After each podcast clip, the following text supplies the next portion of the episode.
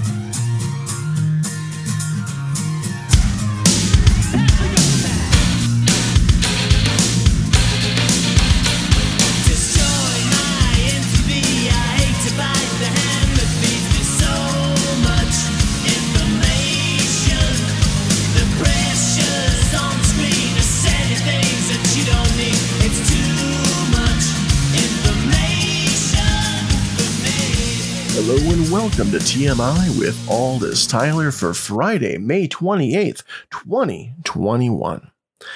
Well, we just passed the one year anniversary of the uh, murder of George Floyd by Officer Chauvin in Minneapolis. And um, it has been officially classified a murder.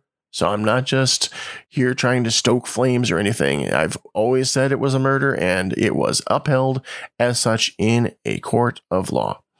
Um, and you know, it, it's kind of funny. People have uh, been looking at it and wondering, you know, what really has happened since then? Have we really seen much in the way uh, of change of policing and how African Americans are treated by law enforcement?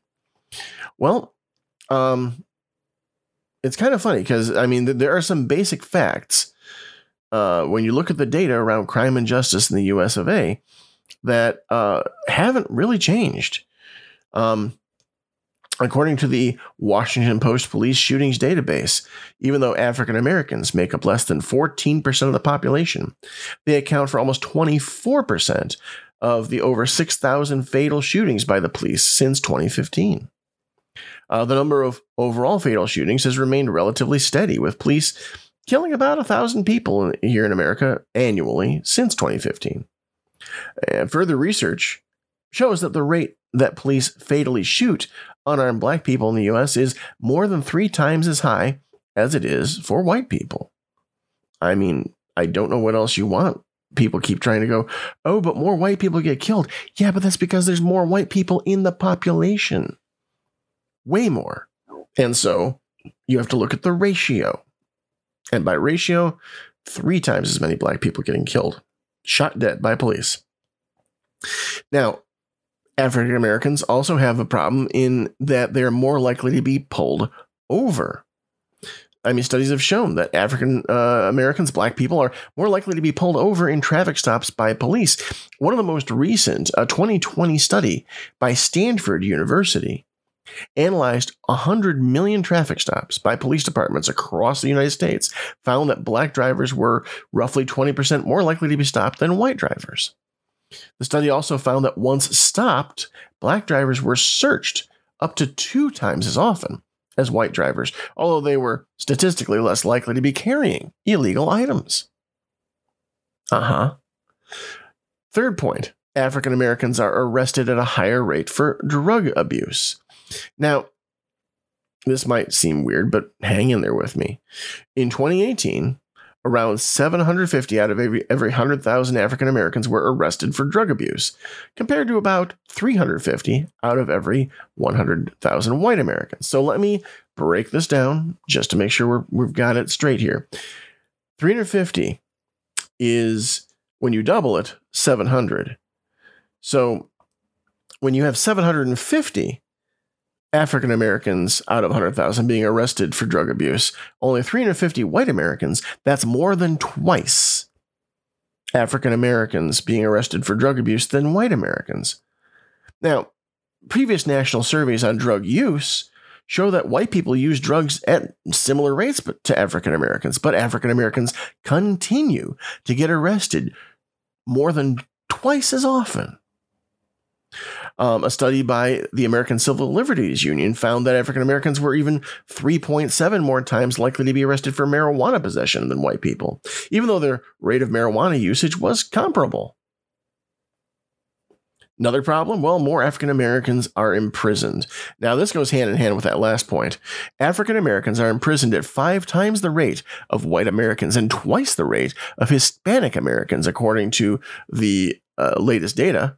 Um, in 2019, African Americans made up around 13% of the US population, but represented almost 33% of the cousins, uh, sorry, the country's prison population.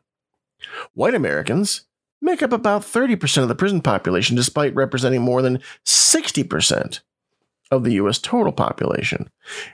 And that's more than 1,000 African American prisoners for every 100,000 African American residents, compared to 200 white inmates. That's where I say five to one. Five African Americans for every, uh, uh, sorry, five African Americans for every one white uh, inmate. And here's the thing 13% of the population African American, over 60% white. That's not right. Now, and just to be clear, the U.S. prison population is defined as inmates sentenced to more than one year in a federal or state prison. Okay. Imprisonment rates have dropped for African Americans over the last decade, but they still, like I'm telling you right here, make up more of the prison population than any other race, way more than anyone else. And that's that's crazy. Now, it's not like the anniversary of George Floyd's murder went unmarked. In New York City, Mayor Bill de Blasio joined civil rights activist Reverend Al Sharpton in kneeling in silence for 9 minutes and 29 seconds, the time that Chauvin knelt on Floyd and killed him. Across the country, demonstrators gathered for a Black Lives Matter protest near City Hall in Los Angeles. In Minneapolis, many gathered at the intersection where Floyd took his last breaths, which has been turned into a memorial site. Now, Unfortunately, events at George Floyd Square, as it's known, known in Minneapolis, were briefly interrupted by gunfire. Uh, one person was reported injured, at least 20 rounds were fired. Uh, Minneapolis has been struggling with rising gun violence in the past year as nearly 200 officers in the city police department have resigned or gone on leave in, get this, solidarity with Chauvin. So, in other words, these wonderful individuals, supposedly there to serve and protect, decided that they would much rather stand with a murderer than actually help keep Minneapolis a safe place. Now, the USA was not the only place on Tuesday to uh, commemorate George Floyd's George Floyd's death. Uh, Canadian Prime Minister Justin Trudeau told reporters George Floyd's death was a tragedy and vowed to take more action in Canada to tackle racism there. In other words, it's not a matter of pointing to the US and go, oh, yeah, that's a real problem. Look at that. That's a shame. No, Trudeau is actually proactively saying, you know what? We here in Canada are not free from this problem either. We're going to work on it. Meanwhile, you had vigils and demonstrations all over the place. Um, in the UK, you would find them in uh, Edinburgh, uh, Manchester, Birmingham, London, lots of spots. But you know, here's the problem, and, and it's really one of those things that, when it comes right down to it, it's going to be difficult to uh, to tackle unless we really hit the source of the problem. White male minority pervades politics across the U.S. when it comes to who's in power. This does not help um, police reform at all. I mean, if you're talking from county officials and sheriffs to governors and senators, white male minority rule is absolutely pervasive in the politics of the United States. I, I'm not even going to get into the fact that the presidency has only had one black president the, of the past 46. According to a new report published on Wednesday, Um, white men represent 30% of the population in America, but 62% of office holders. Now, if you're going to stop me for a minute and go, hey, I thought you said white people was like over 60%. Uh, that's white people. White men are about 30%.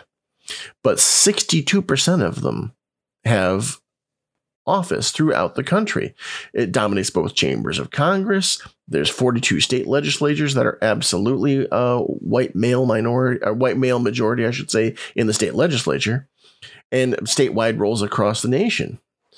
Now, by contrast, women and people of color constitute 51 and 40% of the US population, respectively, but just 31% and 13% of office holders. So, so again, a lot of numbers being thrown at you. Bring it back for you. There are 51% of the population of the United States that are women. 51%. 49% or so male.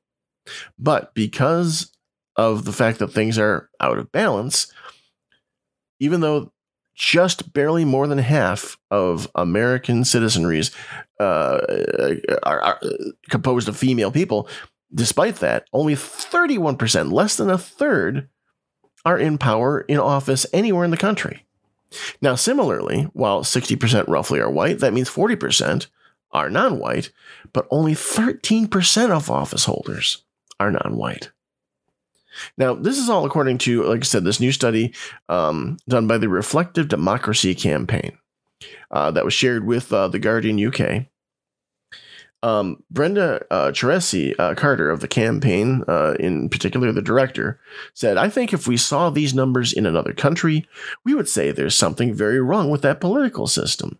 We would say, how could that possibly be a democratic system with that kind of demographic mismatch? Now, two factors perpetuate white male control over virtually every lever of U.S. government the huge advantage enjoyed by incumbents and the Republican Party's continued focus on mostly white male candidates. As the U.S. barrels toward a minority white population within a matter of decades, in other words, it's believed to say that if things continue as they are, the 60% white population will drop below 50% sometime in the next few decades here. Um, some believe that that means, well, if inevitably things will become more diverse in the levers of power. That logic is completely flawed. Women have always been half, slightly more than half, of the country, and they're still chronically un- underrepresented in government. Just because white men are going to be grotesquely underrepresented in the population doesn't mean they won't have themselves a grotesque overrepresentation in power. You know, because let's face it, politicians who currently hold office, they can make election laws. They can draw districts in their favor. This legislative cycle, Republican state lawmakers have devised a barrage of new voter restrictions that have targeted left leaning communities, vulnerable voters, and people of color. Tracy Carter said, It's no accident that the pursuit of anti democratic measures is happening in this moment of really profound demographic change. The fact that it's in that context that efforts to make the United States even less democratic than it already is are happening, that's not a coincidence. But perhaps the greatest testament to the US's striking power imbalance is who can actually run even with women vying for office in record numbers, white men still overwhelm the candidate pool, despite the fact that, you know, primary candidates in all demographics win elections at just about the same rate, according to the report.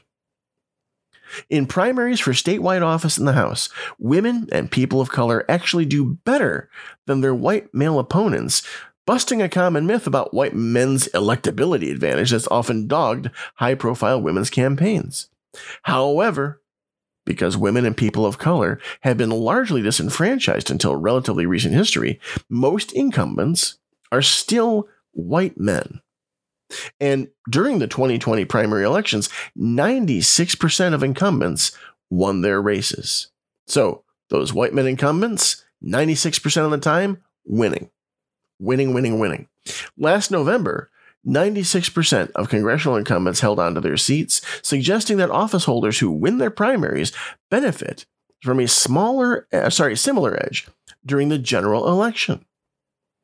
Choresi Carter said, We have, you know, a political system in general that is not built to include new voices and perspectives. It's a system built to protect the people and the interests already represented in it.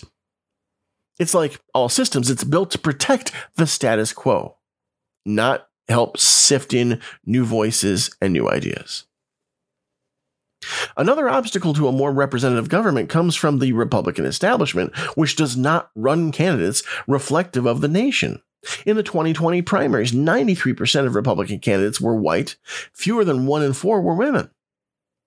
Democratic candidates, on the other hand, were 44% women, 32% people of color, still shy of a one to one match with the country's overall demographics, but far more inclusive than the GOP's virtual erasure of entire communities.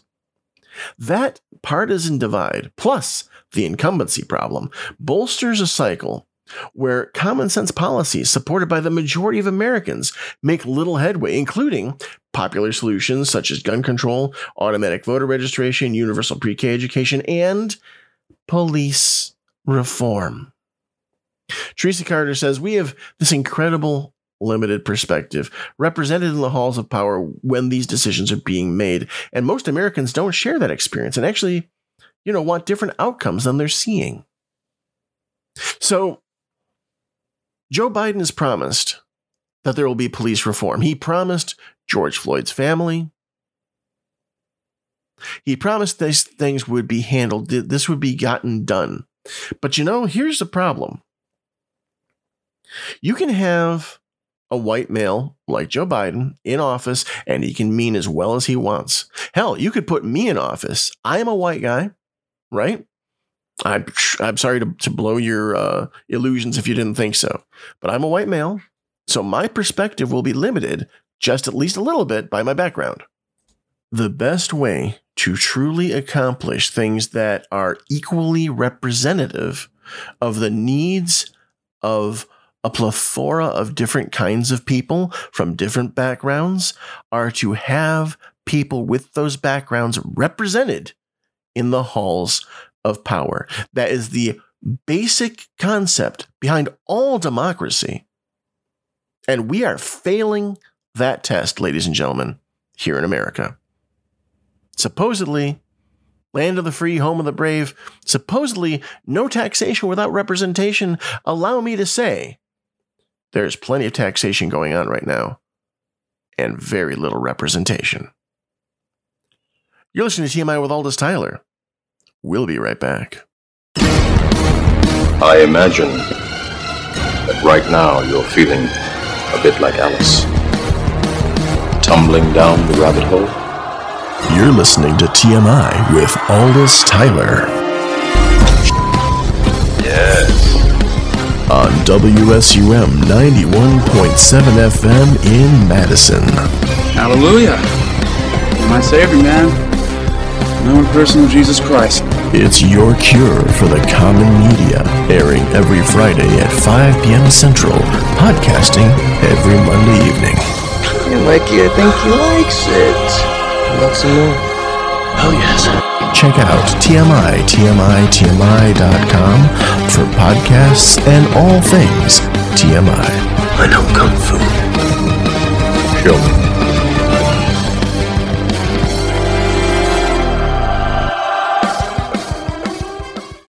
Dos, tres, cuatro, cinco, cinco, seis.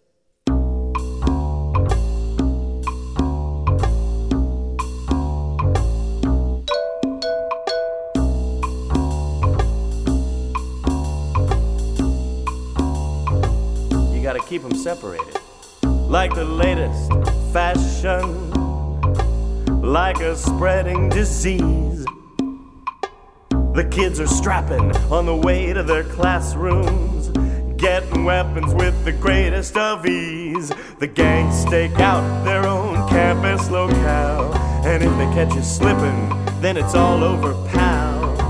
If one guy's colors and the others don't mix, they're gonna bash it up, bash it up, bash it up, bash it up. Hey, man. you're talking back to me. Take 'em out, you gotta keep 'em separated. Hey, man, you're disrespecting me. Take 'em out, you gotta keep 'em separated. Hey, they don't pay no mind. If you're under 18, you won't be doing any time.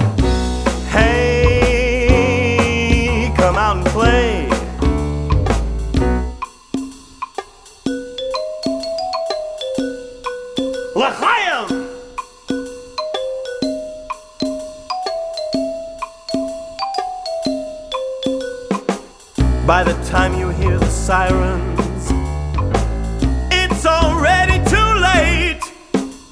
One goes to the morgue, the other to jail. One guy's wasted and the other's a waste. It goes down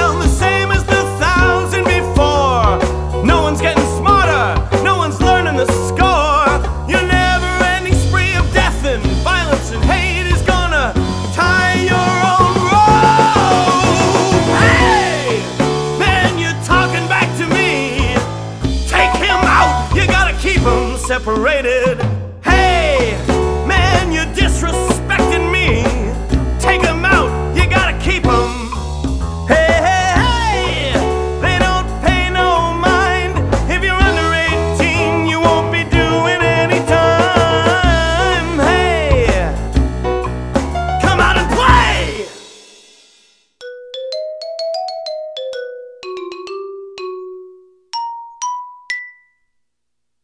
And we're back, TMI, with Aldous Tyler.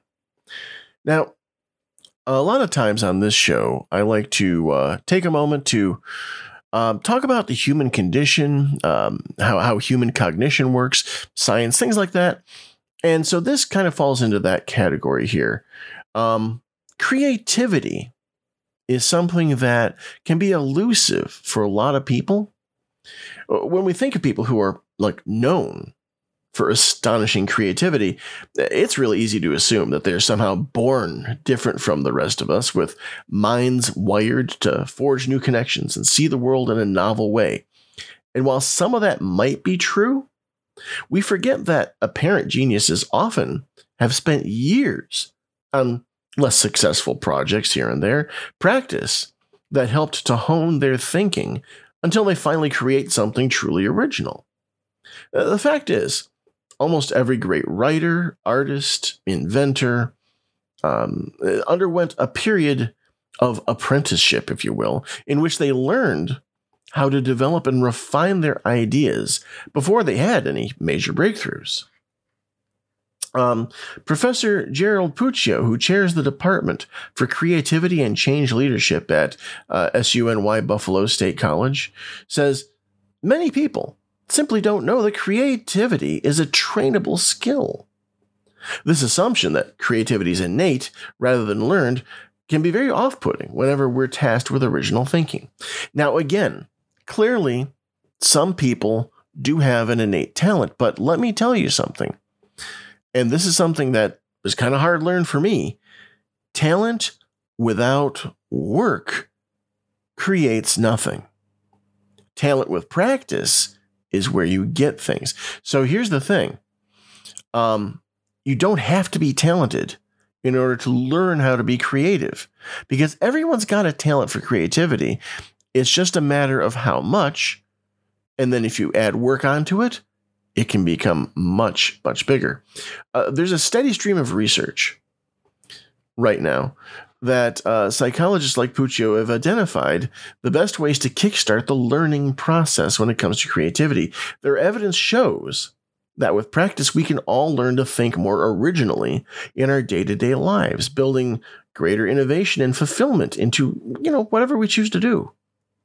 Of the many creativity training programs out there, uh, Puccio's thinking skills model offers one of the best tested attempts to teach um, creativity. Now, his focus is on the workplace, but it really doesn't matter.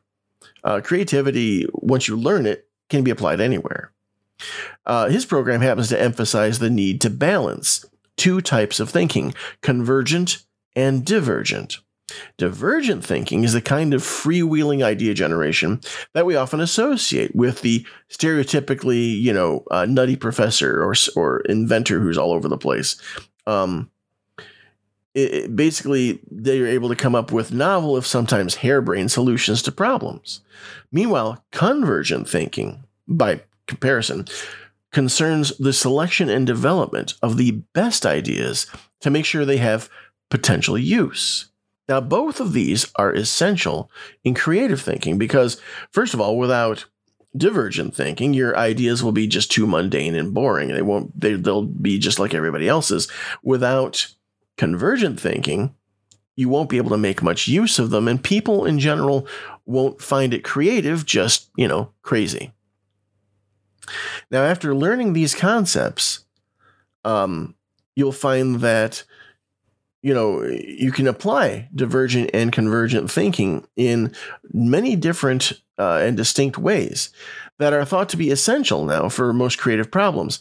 You assess the situation, explore the vision, you formulate the challenges, you explore ideas, you formulate solutions, you explore acceptance, and then you formulate a plan. Now, that sounds very cut and dried, and we can help with that. Uh, basically, the idea is very simple. First, you got to look at the situation that you're trying to be creative with. You know, make sure you understand all of the parameters. Um, what all is it trying to affect? What are the, what's the end goal? Um, what what's the problem? Basically, if there is one. So uh, you got to make sure you've got a firm grasp on that. Then what happens is you explore the vision, if you will. You this is where you can let that divergent thing out. Go and say, well, what are the craziest ways we could try to fix this? What what are what are the ways that that that almost has nothing to do with the situation, but you could imagine solving it in some weird and and and uh, strange way. Then once you've got that back is the vision of okay you want to make sure that that you've got the idea you've got you've got the visions for all the ways that this could be fixed. You formulate the challenge. You figure okay so what are the challenges in making any of these things happen which ones are more likely to be overcomable you explore those ideas right? You see which which vision um, is more practical. Which one can you think you can come up with a way to implement it? Um, so that way you formulate the solutions then. You figure out okay so here are the various solutions from it. And then you see uh, which are can be accepted and then you make a plan based on that. Now in one recent trial, Puccio require, recruited uh, almost 600 participants from the university uh, there in Buffalo. And this included people who had taken no creativity training, people who had attended a three day course based on his thinking skills model, and those who'd undergone much more extensive education. Um, like completing a master's degree in creativity, which also involved a cognitive approach to original thinking, as well as ambitious projects to put the theory into practice. Now, during these experiments, the participants were split into small groups according to their level of creativity training and asked to come up with ways of encouraging people to use the bus network in Greater Buffalo, uh, New York. Their solutions were rated by independent judges on qualities like flexibility, um, whether the group were considering a wide range of ideas, and originality. As you might hope, the groups of people who had undergone some creativity training performed much better than those without any training or guidance, generating four times as many original ideas. There also appeared to be differences between the training programs. Participants from the three day course produced, on average, 67 original ideas, while those who had undergone the more extensive education produced about 81 original ideas. Uh, that might seem like a modest improvement given the differences in time commitment between the short course and a master's degree, which actually brings us to a point. It doesn't take tons of training to really and radically improve the amount of ideas that you can come up with. I'm not saying that the master's isn't worth it, but in just a three day course, you can learn how to produce so much more creativity out of your thought process. Just keep that in mind. Um, I mean, sure, those with the advanced training were more skilled at selecting, developing, and refining their proposals. But the point is, is that if you want to be more creative, it's just a matter of reaching out and trying to learn. Um, it, it can, a quick primer in creativity can really provide an immediate boost to your thinking. Um, then you need to do regular and sustained practice. I mean, creativity is hard work. According to Puccio, it takes a lot of time to develop these skills, like the critical thinking to determine which are the most promising ideas. Now, some people are performance oriented. They're very concerned about how they compare to others. In general, they see their talents as fixed, and so they prefer to stick to tasks that will consistently result in success. A failure for someone who is performance oriented would be deeply discouraging. They tend to take feedback more personally. They, they think that if you are unable to perform well, it's because of a lack of capability, not something you can develop. While others who are learning oriented tend to be more focused on the opportunity to increase their skills and broaden their knowledge. They're more resilient in the face of failure since they analyze what went wrong and use those lessons as an opportunity for growth. Now, the difference here is, is that both people who are oriented either to learning or performance can become more creative. It's just a matter of figuring out which type you are so you know what approach to take against it. So that way you can expand your creativity in a way that matters to you. Um, Ella Miron-Spektor, an associate professor of organizational behavior um, in uh, France, has shown that people's beliefs and attitudes to work can will have a big impact on the creative development. To see whether these mindsets could influence people's creativity over time, Miron-Spektor examined the employees of a large electro optical manufacturer in Israel. The management had introduced an innovation program asking employees to submit any ideas that might improve processes or products. Each idea was evaluated by an expert panel who rated the potential of the proposal and gave feedback to the original inventor. Looking at seven years of data from the scheme, Miron-Spektor was able to plot each employee's creativity trajectory, if you will, and compare them to the results of questionnaires measuring people's learning or performance orientations. Overall, she found that the learning oriented employees showed greater improvement in the number and quality of ideas they contributed to the scheme compared to those who were performance oriented, who tended to give up and stop trying after they face a disappointment. So, again, it's not that there's a wrong way between either of these things. If you're learning oriented, you're probably going to take to this more naturally. But if you're performance oriented, if you get discouraged by failure, the best thing to remember is that you got to keep working at it. Failure hurts. It can. It really can. I get that. And so does anybody else who's ever been creative. But the only way to expand creativity is to work at it. Take what you've got and keep going. Learn from what you've got. You can do that. Now, the most obvious conclusion from these studies might be that, you know, um, businesses can invest in more training for their teams, or people can invest in themselves more, rather than assuming that creativity will flow automatically. Uh, however, what's important also is that you need to create the right environment to promote a learning orientation if at all possible. Again, it's not that performance orientation is wrong, but uh, trying to lean into learning from your mistakes and pressing onward will help you become more creative. Now, even small pieces of guidance can offer an initial head start. In Puccio's experiment, some of the participants with no previous training were told to separate their problem solving into two distinct stages idea generation, which involves divergent thinking, and idea selection, which is where you converge that thinking. He found that they were subsequently much more creative than those who were left to their own devices, just with that. So, again, if you want to be creative, generate ideas, go crazy. Then take those ideas, write them down if you want to, and try to figure out which ones you might be able to actually implement. You'll find that you're much more creative if you just have even that much structure to try it out with. Regularly test yourself. If you encounter small problems, use this model. You'll find that these routines that you use to deal with common tasks will develop your strength in creativity. You'll be able to consider if there are alter- alternatives, even more original ways of dealing with these problems. And soon, you might find that you're programming your brain so that it automatically thinks of solutions that you know, beforehand, you uh, before you started doing this, you might have considered just out of left field, ingenious even. Idea generation and refinement can become second nature, a habit of creativity that lets you tackle life's bigger problems with greater flair and originality. At the very least, you won't feel as stuck as you would be otherwise. You're listening to TMI with Aldous Tyler. We'll be right back.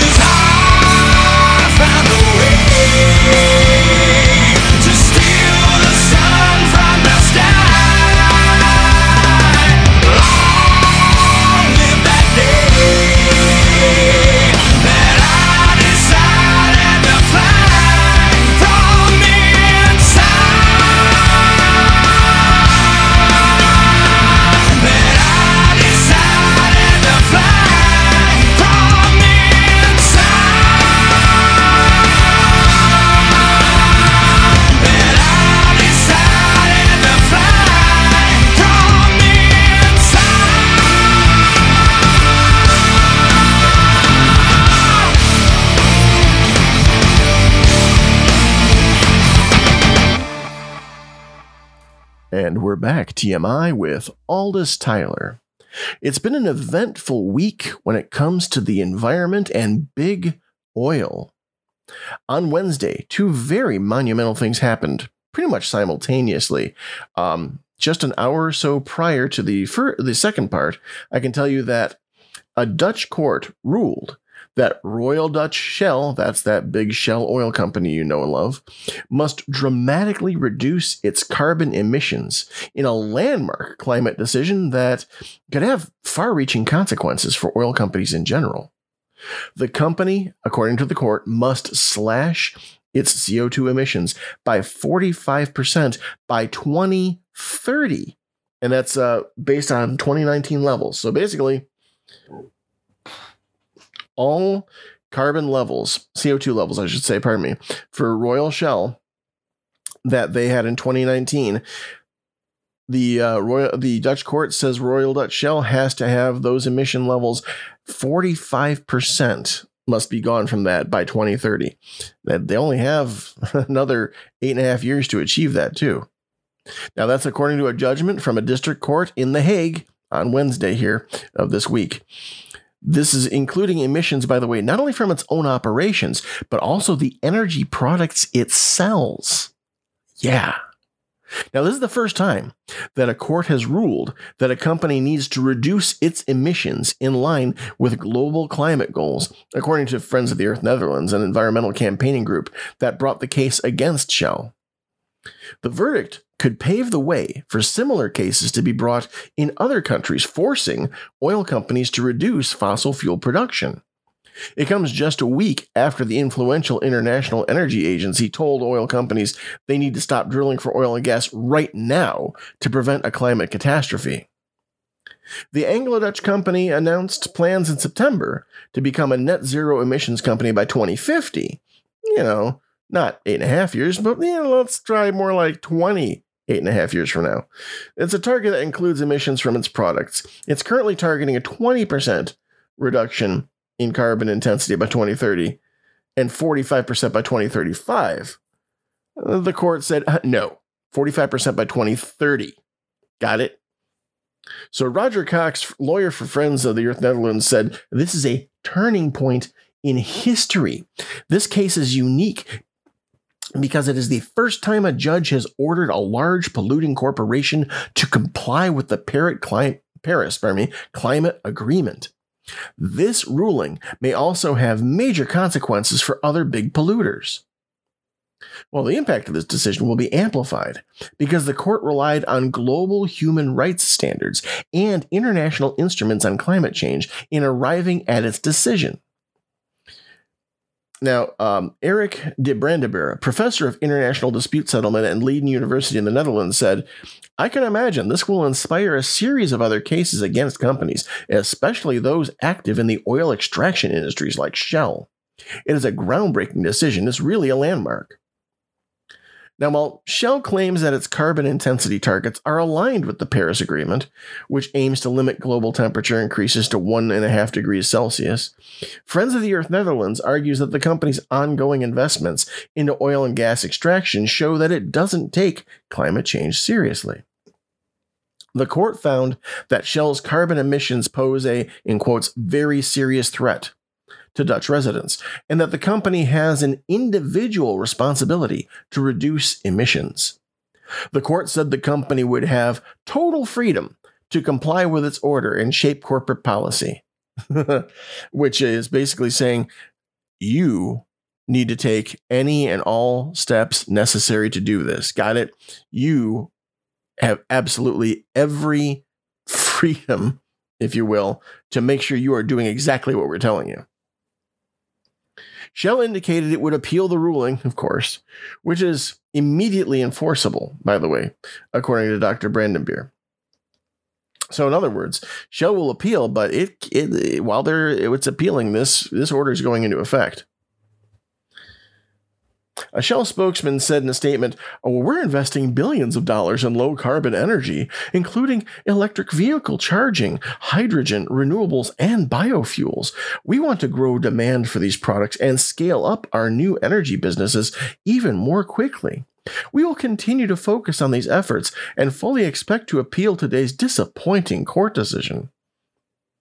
You know, guys, I'm sorry, but if today's court decision is disappointing, you aren't that enthused about bringing up your carbon free energy and getting rid of your CO2 heavy energy.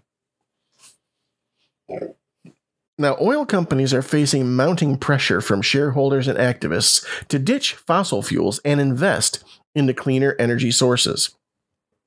The ruling handed down this last Wednesday here may sound revolutionary, according to Cees van Dam, a professor of international business and human rights at the Rotterdam School of Management. But, he says, in fact, it is in line with what long term investors are increasingly asking companies to do. Now, that all happened. And at the same time, I told you there's a second part of this story where which made Wednesday of this week just a major turning point. You see, on Wednesday afternoon, ExxonMobil, back here in the USA, conceded defeat in a months long proxy battle after the oil and gas giant lost a vote over the future of its board to a newly created investment firm. Okay. So check this out. After hours of question and answers and a drawn out voting period, CEO Darren Woods announced that the preliminary votes indicated that at least two of the board members proposed by its investment firm rival Engine Number One would win the would join the board.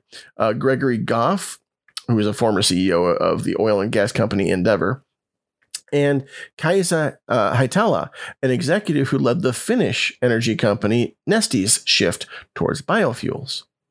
Now, votes are still being were still being counted at that time for uh, two other candidates put forward by engine number one: Anders uh, Runevad, the former CEO of the Danish wind giant Vestas, and Alexander Karsner, who is a senior strategist at Alphabet's X and served in the U.S. government as a former assistant secretary of energy.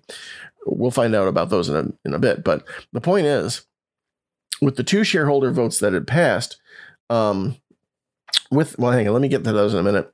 The point is this engine number one, the investment firm, if you will, the, the, the hedge fund that has a major stake in ExxonMobil and was able to push for this vote for a change in board. Um, these guys are put together in the idea of using investment capital to force oil giants to change for the environment on the inside. Now, uh, as I mentioned, uh, Woods also announced there's two shareholder holder votes that had passed. One demanding disclosure on Exxon's lobbying activities and spending. That's right. One of these votes that passed says that Exxon has to disclose where its lobbying money has been going to and its spending. And the second one asking the company to account for if and how its lobbying aligns with the Paris Agreement. So, in other words, not only is Exxon going to have to be transparent about its lobbying activities and how it spends, but then it's going to have to see and publicly announce how the lobbying it's been doing actually aligns with environmental goals set forth by the Paris Agreement. Oh. The, the annual general meeting represented the final showdown in a proxy fight that's been building in force for months on one side. The board and management of the Irving, Texas based oil and gas giant arguing that the company's well prepared for energy transitions while insisting that the world will be reliant on oil and gas for decades to come. Yeah, that's what big oil has been trying to insist, at least. On the other hand, engine number one, this investment firm I was talking about, founded by veteran hedge fund manager Charles James, arguing that years of slowing returns and mounting debt for Exxon have shown it needs energy specific sector guidance to help it embrace change and put forward its own four nominees for the board. The campaign came at a tense time for ExxonMobil. Although the company banked $2.7 billion in net earnings in the first quarter of this year, helped by rising oil prices and rounds of cost cutting, the mammoth 22.4 billion loss and record debt last year of 2020 there have cast a long shadow over the company. The vote here also has huge implications for other companies facing pressure over their approach to reducing emissions and managing energy transition. Though Engine Number One's campaign would otherwise be a classic activist campaign, longtime Exxon watchers said in the months leading up to the vote that a political shift with the election of Joe Biden and a sudden momentum on climate action in the finance world will set this vote apart. Now, the core of Engine Number One's argument was that ExxonMobil's board, which is heavy on former CEOs of some of America's largest companies, did not actually include anyone with dedicated energy industry experience. As a result, it put forth four candidates from the energy world, both from America and in Europe. In what the company acknowledged was a response to shareholder pressure, Exxon has added three new members to its board since January of this year, including the former CEO of Petronas, uh, Malaysia's state oil company, and activist investor Jeffrey Ubben. It also announced the creation of a new business as of March called Low Carbon Solutions. Just so you know, that's the actual name of it. Capital L for low, capital C for carbon, capital S for solutions. Low Carbon Solutions, a new Exxon company. Um, with $3 billion in investment through 2025, Woods said it would focus on monetizing the company's research and development on carbon capture and storage, also called CCS. However, CCS is not economical in the US under current policy. Um, the business would be intended not just for Exxon's own operations, but to provide a new business line to help decarbonize sectors, particularly in heavy industry, that will likely require carbon and capture solutions, um, or carbon capture storage, I should say, in order to reduce emissions. Now, many onlookers, however, reacted to the plan with skepticism, noting a lack of concrete detail in the initial announcement. The initial projects proposed by the company are largely already exist. The, the pre-announced projects are, are just still concepts, including a much publicized plan to make a carbon capture and storage hub in the Houston shipping channel, which Exxon framed as a $100 billion public private partnership. Uh, the company's not said how much of it will, will contribute itself. The company also said the initial 3 billion figure would uh, could rise as the business develops. Now, Engine number one, for its part, openly dismissed the plan, noting it is not against carbon capture uh, storage, but referring to statements by energy industry bodies, including the International Energy Agency, stating that carbon capture and storage is not a substitute for dramatically reducing fossil fuel usage. In a letter, Engine number one said there is little, if any, chance that carbon capture will enable ExxonMobil or any other oil major to avoid transforming its business over the long term should the pace of global decarbonization accelerate in accordance with the Paris Agreement goals. Now, the choice to rebuke ExxonMobil's management came ultimately down to Exxon's largest institutional shareholders, including BlackRock, Vanguard, and State Street. Several of the largest U.S. pension funds publicly backed the campaign, including CalPERS, CalSTRS, and the New York State Common Retirement Fund, as well as Legal and General, which have over $1 trillion under management. The largest U.S. proxy advisors also have all backed at least some, if not all, of Engine Number One's proposals. Um, Glass Lewis in a report said while Exxon claims to have evolved its strategy and maintained its historical leadership position among oil majors, our review finds the company's competitive position and financial returns have eroded, and its stated strategy to address the underlying reasons for this diminished performance are in- insufficient. Now, the vote coincides with a remarkable day.